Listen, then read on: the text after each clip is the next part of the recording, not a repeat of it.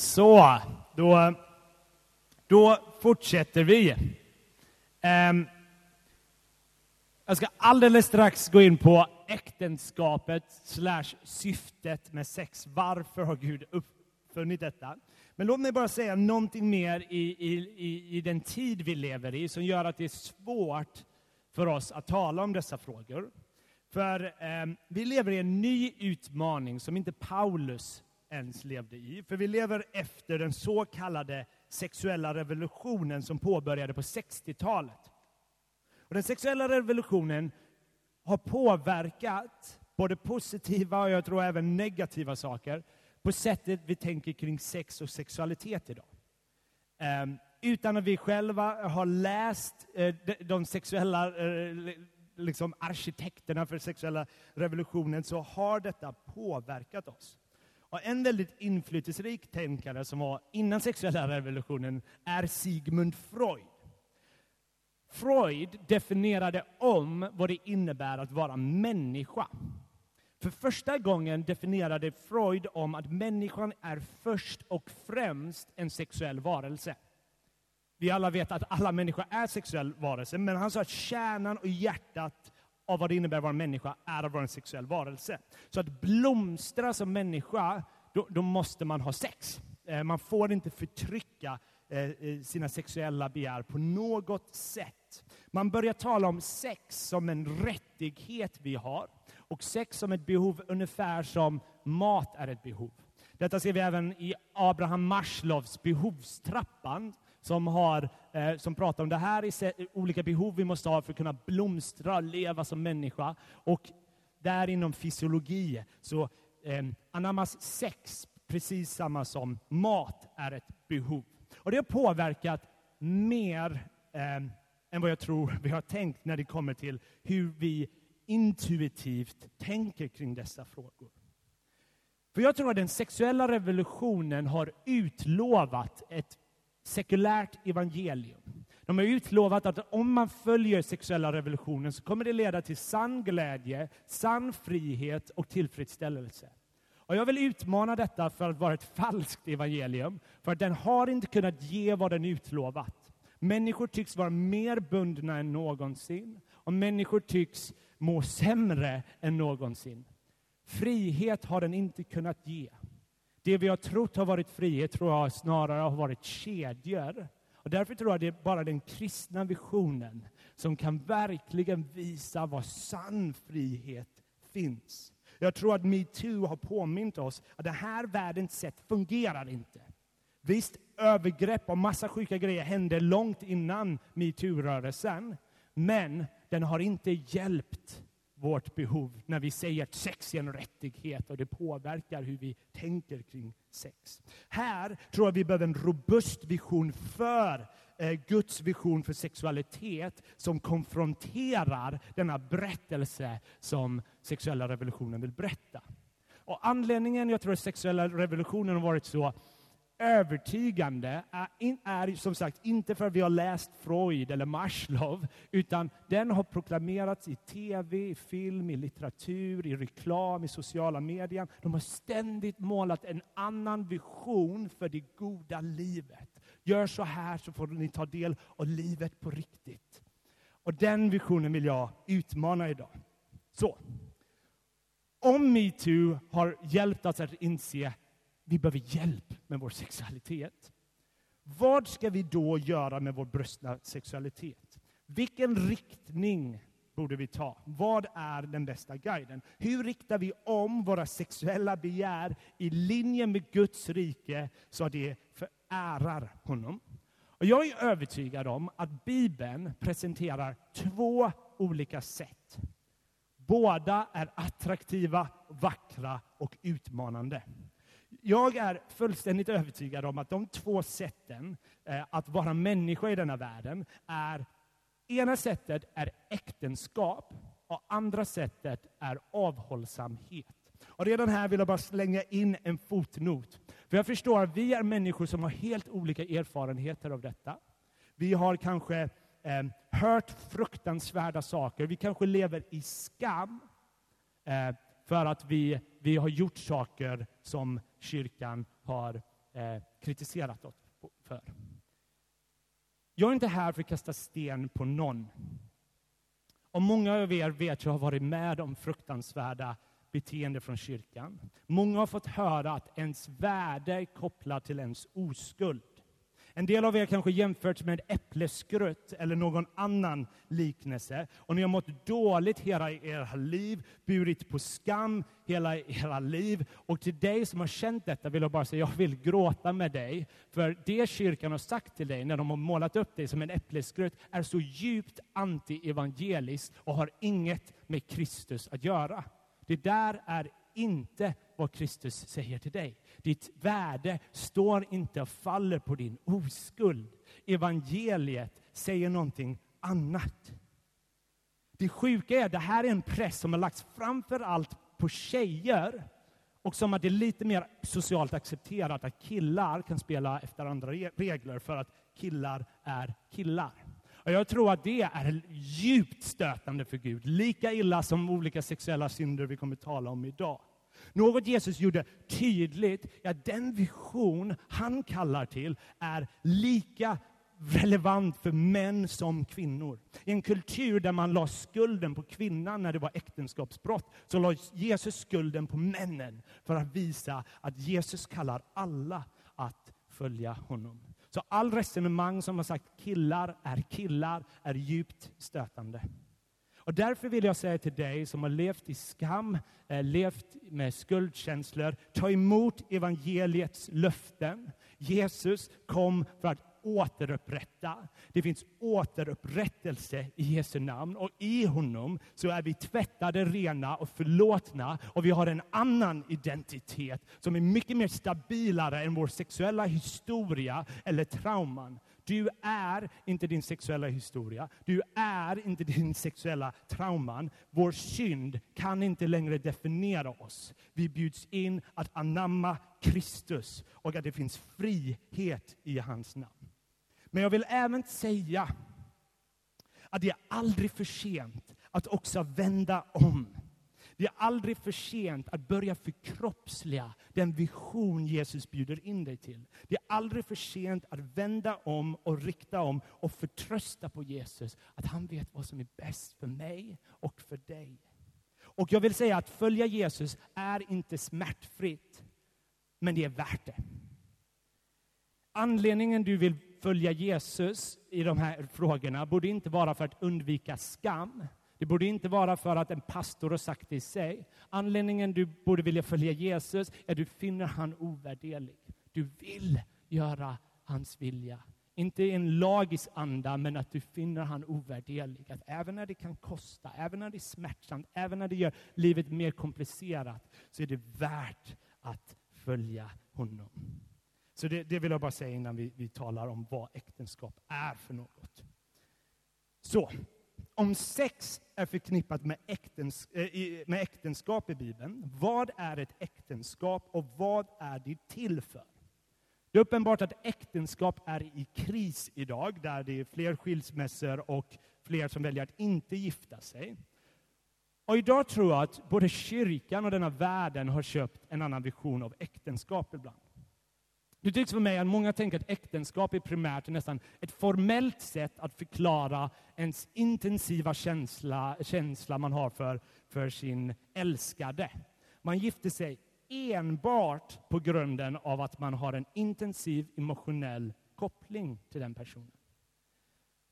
Jesus, när han talar om äktenskap och skilsmässa i Markus evangeliet, då placerar han frågan om äktenskap i hans sjok om vad det innebär att vara lärjunge till Jesus.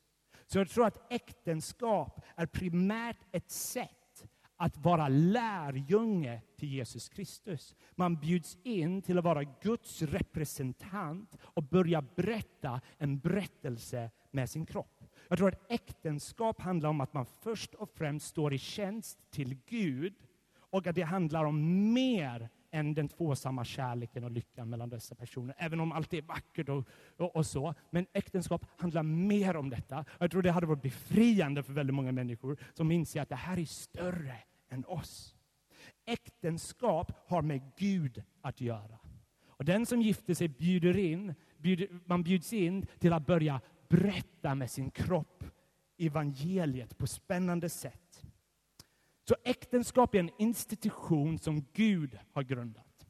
Det är inte en institution som människan har grundat, det är en institution som Gud har grundat. Och jag vill börja med att säga att visionen för äktenskapet här, det är inget vi behöver skämmas över. Jag tror, det här jag tror vi kommer se att det finns goda nyheter i detta. Jag tror vi kommer se att det här kommer vara goda nyheter i en post-metoo Eh, tid.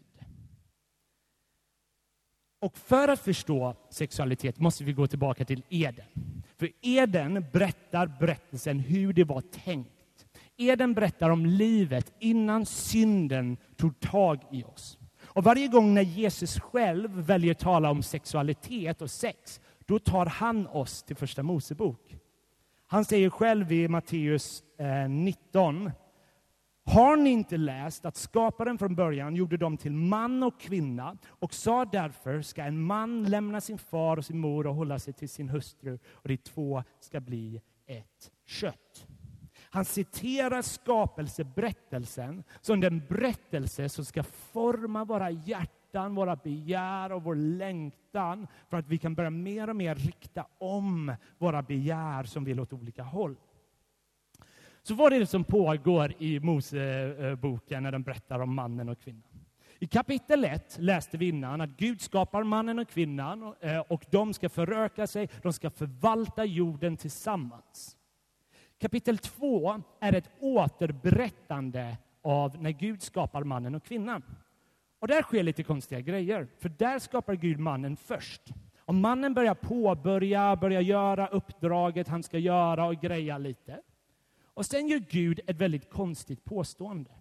För under hela kapitel 1 har Gud sagt detta är gott, detta är gott, detta är bra. Men i kapitel 2 får man höra någonting är inte gott, någonting är inte bra. Han, Gud säger det är inte bra att mannen är ensam. Jag ska göra en medhjälpare åt honom, en som är hans like. Förr i tiden har jag alltid läst den versen som att äktenskap är lösningen på människans ensamhet. Det visat sig, tycker jag, att, att både Bibeln egentligen inte ger det som den primära lösningen, även om det är en lösning ofta för det där. Eh, jag har insett att det här handlar om någonting större. För notera att det inte är mannen som säger hej, jag är ensam Gud. Det är Gud som observerar att någonting är fel. Han behöver någon som kan hjälpa honom att göra det uppdrag han är kallad till att göra. En medhjälpare som är en like, som är en som är bredvid honom. Alltså, Gud verkar bjuda in mannen och kvinnan som är äktens, i äktenskapet som ett sätt att börja utföra det uppdrag Gud bjuder in människan till att göra.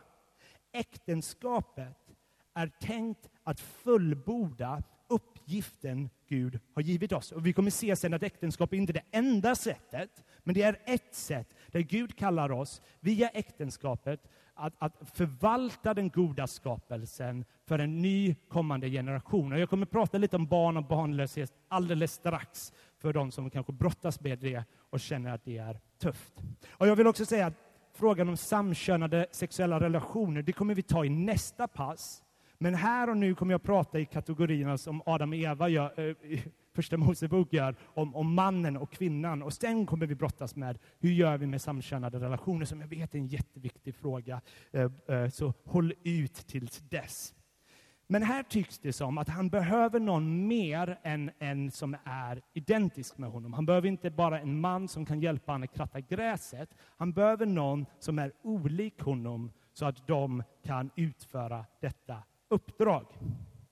Och vi lever i en kultur där vi är lite nervösa att tala om att det finns skillnader mellan män och kvinnor.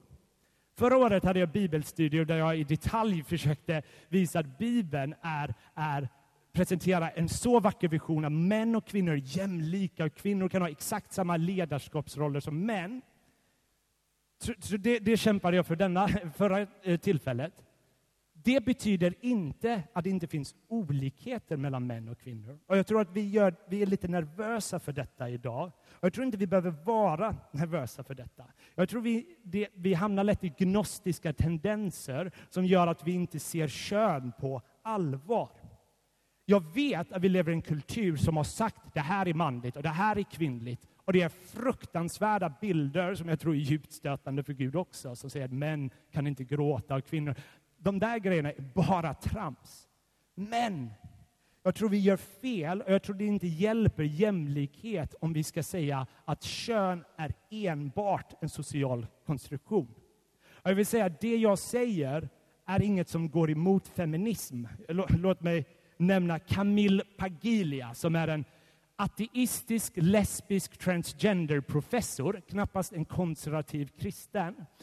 Hon är djupt kritisk mot den moderna feminismen som säger att kön är enbart en social konstruktion. Hon gör till och med ett case att om vi säger det så motarbetar vi jämlikhet. Jag vill bara ha den lilla fotnoten att bara för att vi säger att det finns olikheter här så är det inte mot feminism, jag tror det är för det snarare.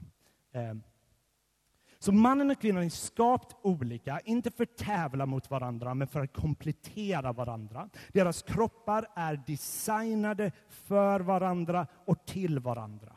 Och när mannen får se kvinnan så säger han så här. Äntligen, hon är ben av mina ben, kött av mitt kött. Hon ska heta kvinna, för om man är hon tagen. Därför ska en man lämna sin far och sin mor och hålla sig till sin hustru, och det skall bli ett kött. Mannen inser att hon är skapt eh, eh, från honom, de har tagit från eh, mannens sida. Men det här uttrycket, ben av mina ben och kött av mina kött, är, är, är, rätt intressant. För det förekommer vid fler ställen i Bibeln. Och varje gång det används är det som att man svär en ed. Ben av mina ben verkar vara en, en bild, ofta i, i Gamla Testamentet, för styrka. Kött av mitt kött verkar vara en bild för svaghet. Det är ungefär som vad vi säger idag när vi lovar vår hustru eller man. Älska i nöd och lust, in sickness, in health. Det här är det första bröllopslöftet och han säger ja till henne. Och därför ska en man lämna sin far och sin mor för att, eh, leva med sin hustru och bli ett.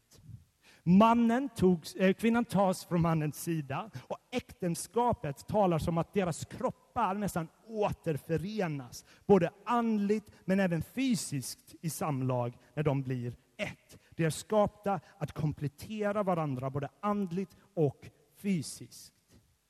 De är tänkta att ge sig själva till varandra exklusivt.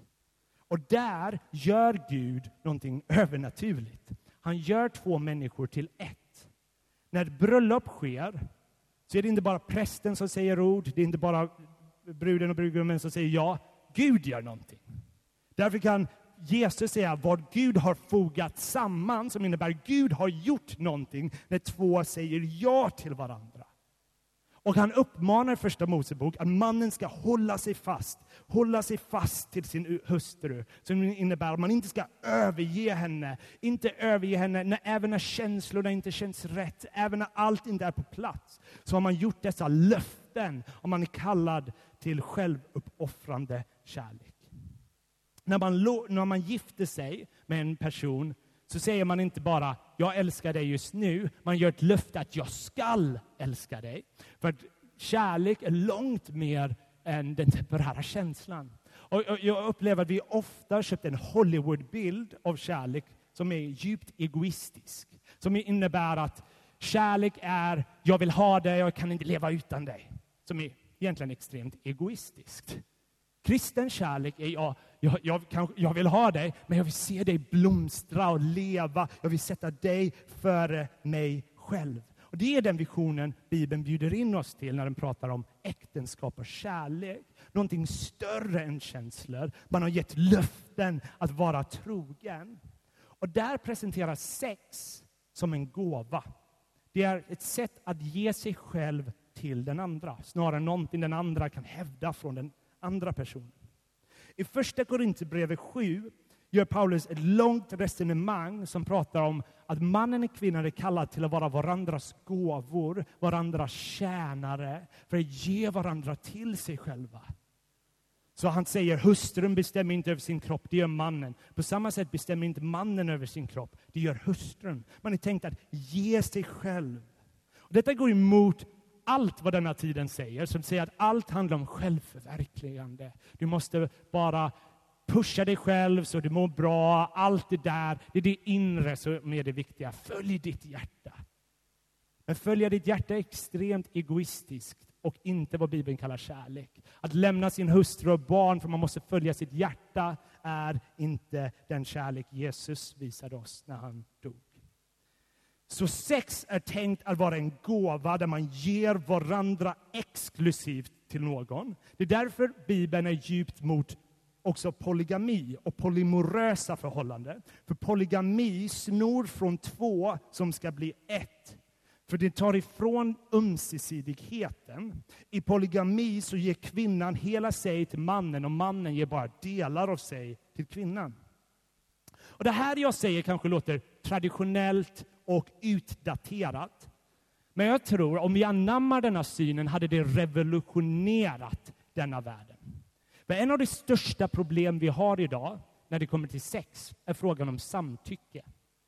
Jag har läst berättelser där kvinnor berättar om deras upplevelser när de inte vet om de varken sa ja eller nej till mannen de hade sex med. Och de förstår inte helt själva att de inte hade samtycke. Det är våldtäkt. Kristendomen är djupt för samtycke. Jag vill påstå att kristendomen uppfann samtycke. För vi tar samtycke på så stort allvar så vi ger löften till varandra framför massa människor och familj och inför den helige guden och säger ja till dig. Jag ska vara din tjänare. Jag ska vara trogen till dig. Jag vill se ditt bästa ske dig. Kristendomen är djupt för samtycke. Jag vet att det sker även våldtäkt i äktenskap och det är fruktansvärt. Men den visionen vi bjuds in till är djupt anti all form av våldtäkt som jag tror hade löst många av de problem vi har idag. För jag tror när vi kopplar bort sex till någonting som har med ansvar och konsekvenser, då kommer vi göra varandra till objekt. Det insåg Augustinus på 400-talet. Vi behöver inte en modern tänkare för att se detta. Han sa att om vi bara tar bort all ansvar och konsekvenser från sex, eh, ja, då gör vi kvinnan till en leksak. Och ofta tror jag den här världen som säger den är emot objektifiering är väldigt duktig på att hjälpa objektifiering i denna världen. Sex utan dessa löften som man ger i äktenskapet är inte kärlek enligt Bibeln. För riktig kärlek ger löften till varandra att vara trogen och ge sig exklusivt för den andra. Och det är viktigt för våra sexuella kapaciteter är stor och mäktig. Det kan leda bokstavligen till liv. Vi kan få barn, vi kan få bebisar. Och här vill jag bara säga någonting kort om dig som kanske brottas med barnlöshet, som jag förstår eh, är något plågosamt. Och jag vill bara säga att om man inte får barn så har man inte misslyckats. Ens värde är inte kopplat till det där.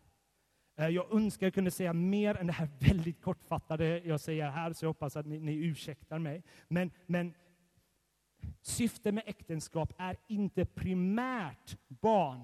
Det är primärt att tjäna Gud.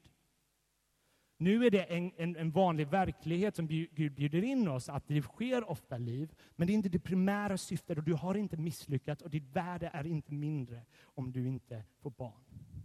Men sex är kopplat till att det ofta sker nytt liv Eh, barn är inte primärt för en själv, även om det är vackert och gott, men det är del av Guds vilja för världen, att se världen blomstra. En ny generation som kan ta del av Guds goda gåvor i skapelsen och hans nåd.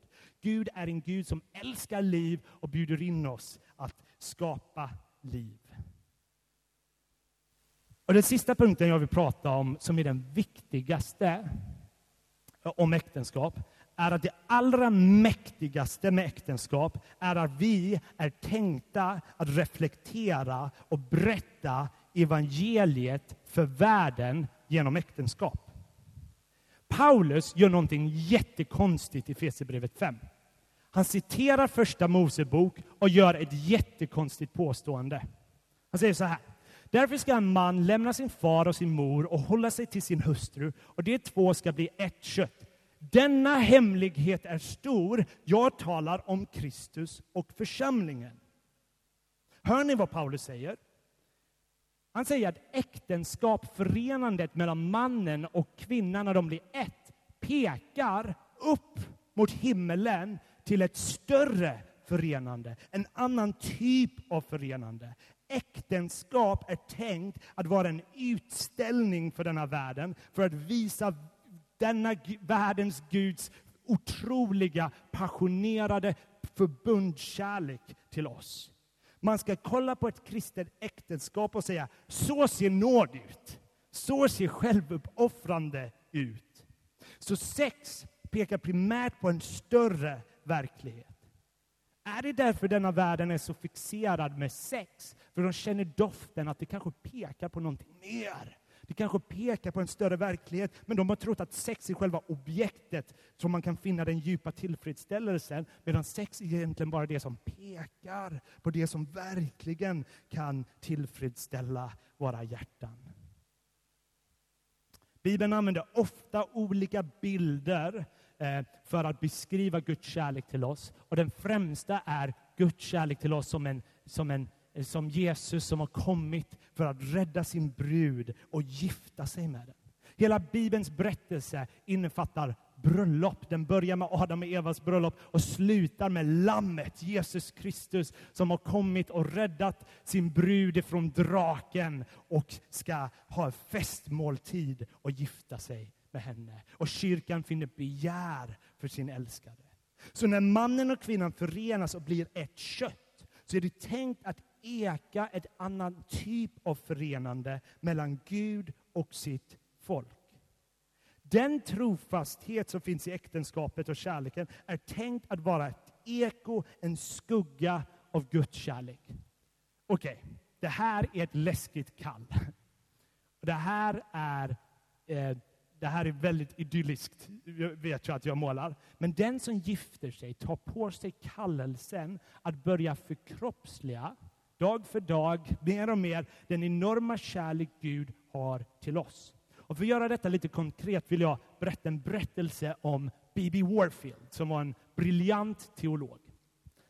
Han gifte sig med Annie Warfield, och på deras smekmånad så var de uppe i bergen och det var en enorm storm som traumatiserade hans hustru Annie för resten av livet och hon blev paralyserad. Warf, eh, eh, idag hade man uppmuntrat Warfield att lämna sin hustru, be andra att hjälpa henne, men han, hon ska inte begränsa honom. Han måste själv förverkligas, leva livet, må bra. Men om Gud hade sagt till oss detta när vi är trasiga hade vi inte haft något evangelium. Äktenskapets skönhet är att den pekar på det vackraste som finns. Warfield valde istället evangeliets väg. Han valde självuppoffrande. Han valde att sätta den andra personen först. Inte först och främst ville han att sina egna begär skulle uppfyllas, utan han insåg att han är inte längre hans egna. Han har gett sig själv till henne. Han har gjort löften till sin familj och till den levande guden. Och i 39 år tog han hand om sin hustru tills hon dog. Han fick ständigt vara hemma. Han valde att älska sin hustru som Kristus älskade kyrkan. Därför, mina vänner, är sex och sexualitet tänkt att vara någonting vackert. För vi säger med våra kroppar, vi överger inte dig. Och det ska reflektera vad Gud har sagt till oss. Gud har sagt själv, jag ska aldrig lämna dig eller överger dig. Därför är otrohet inte bara vidrigt för att den bryter löften och man sviker den man lovat, utan man börjar vittna med sin kropp om en lögn. Därför är sex innan äktenskap också problematiskt. För man ger sig själv utanför förbundet och löftena till något mer instabilt. Det handlar mer om att man vill uppfylla sina egna behov. För man, om man verkligen älskade den andra personen, då är man villig att ge dessa löften. Och därför kan inte sex innan äktenskap peka och eka den sanna berättelsen. För det var aldrig så det var riktigt tänkt. Sex och sexualitet är tänkt inom de trygga, stabila ramarna så vi kan blomstra. Och därför uppmanar Bibeln att vi ska fly från de här sakerna.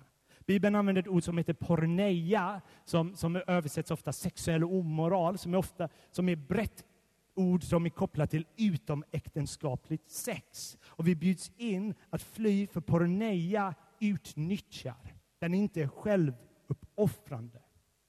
Så sex och sexualitet är något sårbart, något naket och därför bjuds vi in till dessa ramar så vi kan hitta rätt ramar för att blomstra. Sex pekar på den största verkligheten. Så förenandet i äktenskap, när man blir man, eh, när man blir ett kött, är tänkt som en bild, en vision, en försmak av det kommande riket. Jag tror att ett par mår bra om man säger till varandra, du kan inte fullborda mina djupaste begär. Sex kan inte fullborda våra djupaste begär. Den kan inte uppfylla dem, men det kan börja peka mot det som faktiskt kan fullborda. Därför spelar det roll vad vi gör med våra kroppar, för vi berättar och sjunger en annan berättelse med våra kroppar. Vi är kallade som män och kvinnor att stå i tjänst till Gud och använda vår sexualitet för att sjunga den berättelse som Gud berättar. Äktenskapets syfte är därför inte först och främst den tvåsamma lyckan, det perfekta äktenskapet, även om det finns massa vackra grejer där, utan det är först och främst ett sätt att vara lärjunge till Jesus. Äktenskap är primärt ett sätt att helgas, att lära sig att bli, följa Kristus, att börja lära sig rikta om sina begär på ett sätt så vi börjar mer och mer bli, bli eka vad Adam och Eva gjorde för många år sedan. Så jag tror till dig som inte är gift att det är klokt, eh, jag är inte personen som ska ge råd här, men jag tror, inte det, jag tror det är klokt att finna någon som älskar dig, men inte bara det, någon som också vill göra mer än att älska dig, som vill ta del av det här uppdraget att vara en lärjunge, att formas och forma sina begär mer och mer. Och jag vill också säga till dig som är gift med någon som inte tror, att, eh, och det kan vara en stor utmaning som är tuff. Och Bibeln har rätt många uppmuntrande saker att säga, att det finns sätt vi kan leva värdigt Kristus som, som reflekterar, vi kan börja sjunga eh, eh en annan berättelse med vår kropp. Men jag tror det kräver för alla, både den som är gift med en icke-troende, men den som är gift, eller kommer gifta sig med en troende, att vi kallas att älska Kristus mer än den vi är gift med. För det är endast där jag tror vår kärlek blir rätt riktad. Det är endast där kärlek och romantik inte blir en avgud som kommer krossa oss, utan någonting som blir befriande. För vi inser att den personen kan inte uppfylla mina djupaste begär, utan endast Kristus. Men tillsammans kan vi utföra det här uppdraget, förvalta skapelsen, förbereda en ny generation och om inte vi får barn så kan vi hjälpa de andra barnen i församlingen att uppfostras och få ta del av Kristus goda gåvor. Vi bjuds in till ett uppdrag att följa Kristus. Så äktenskap är mer än romantiska känslor, även om romantiska känslor, sexuell begär är någonting vackert enligt Bibeln. Men det är där vi lär oss att rikta in dem rätt när vi har våra förvirrade begär. Och därför så tror jag i kraften av Guds ande så börjar vi återupprättas och börja finna glädje i vad Gud kallar oss till.